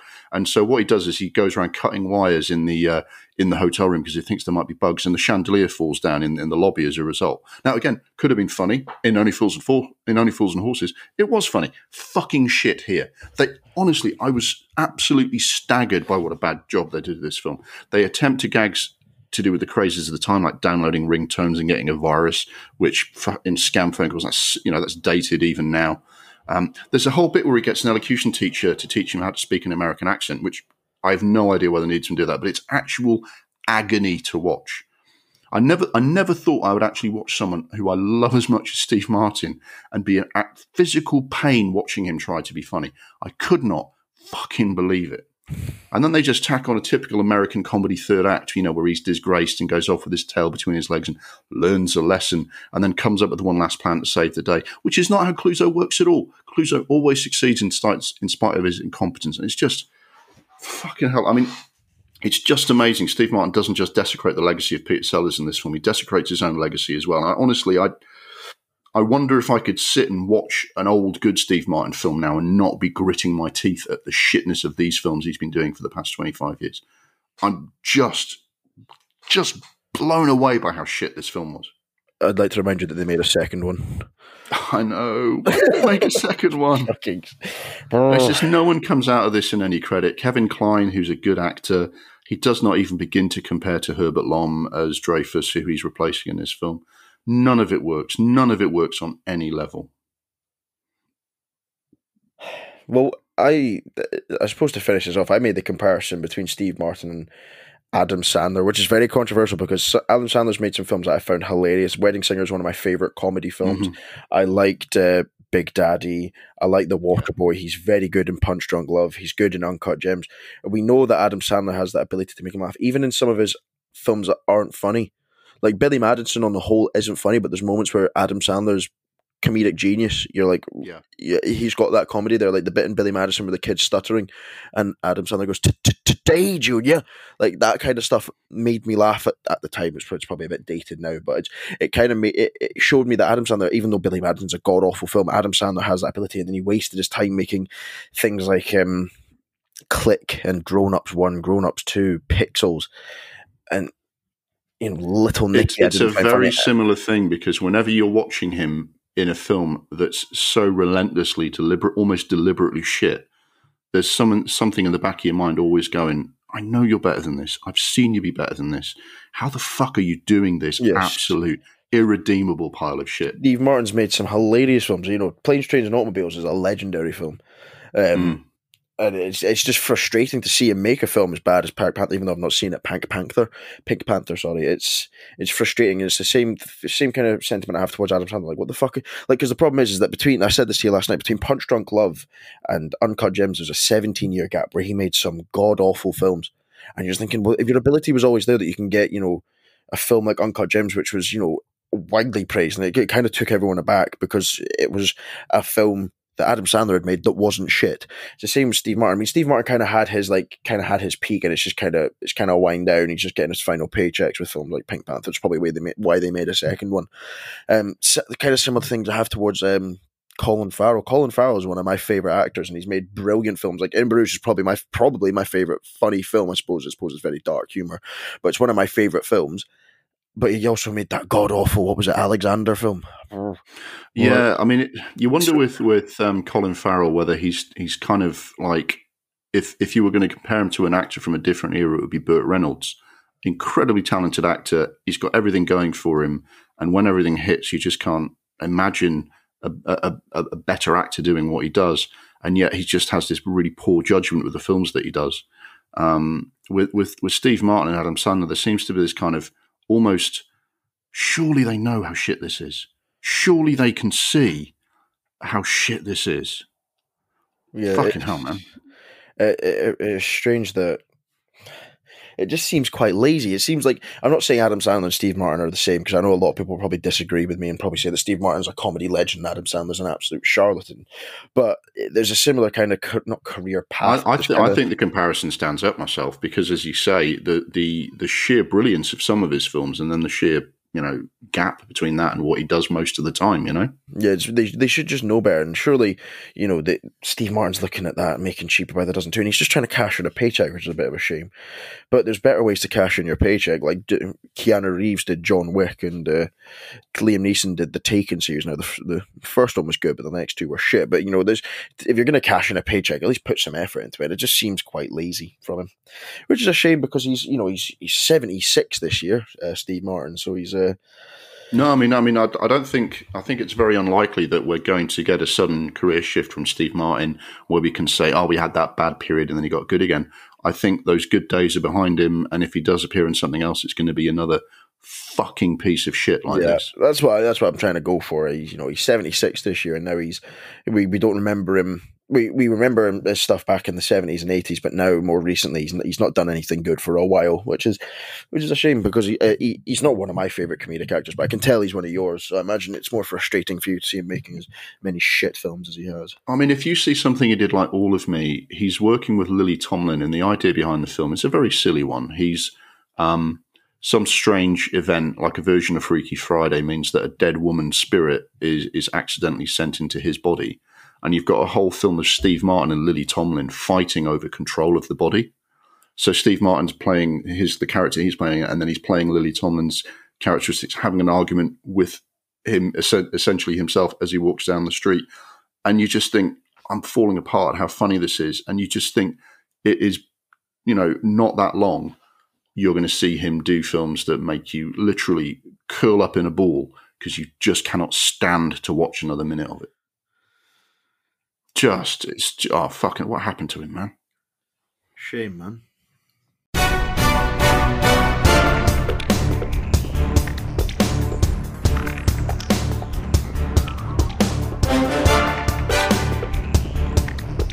We're going to take an intermission now. Sorry for interrupting the flow. The second reel of the podcast is available to download as we speak, and we hope you will rejoin us soon for the exciting conclusion of this month's episode. When you do, we'll be taking on the big conversation. This month, we're looking at the modern phenomenon of toxic fandom and its impact on filmmakers. That's all for the first reel of this month's episode of the Double Reel Film Podcast. The episode was recorded and edited with the help of Anchor FM, Audacity, and Zencastr. Anything that sounded good was down to them, and anything that sounded crap was down to us. The music was Mistake the Getaway by Kevin MacLeod. We'll give you a full set of credits at the end of Reel 2 of the episode, including info on the films and topics we discussed. Look forward to joining you for another helping of nerdy chat in just a minute. See you on the other side.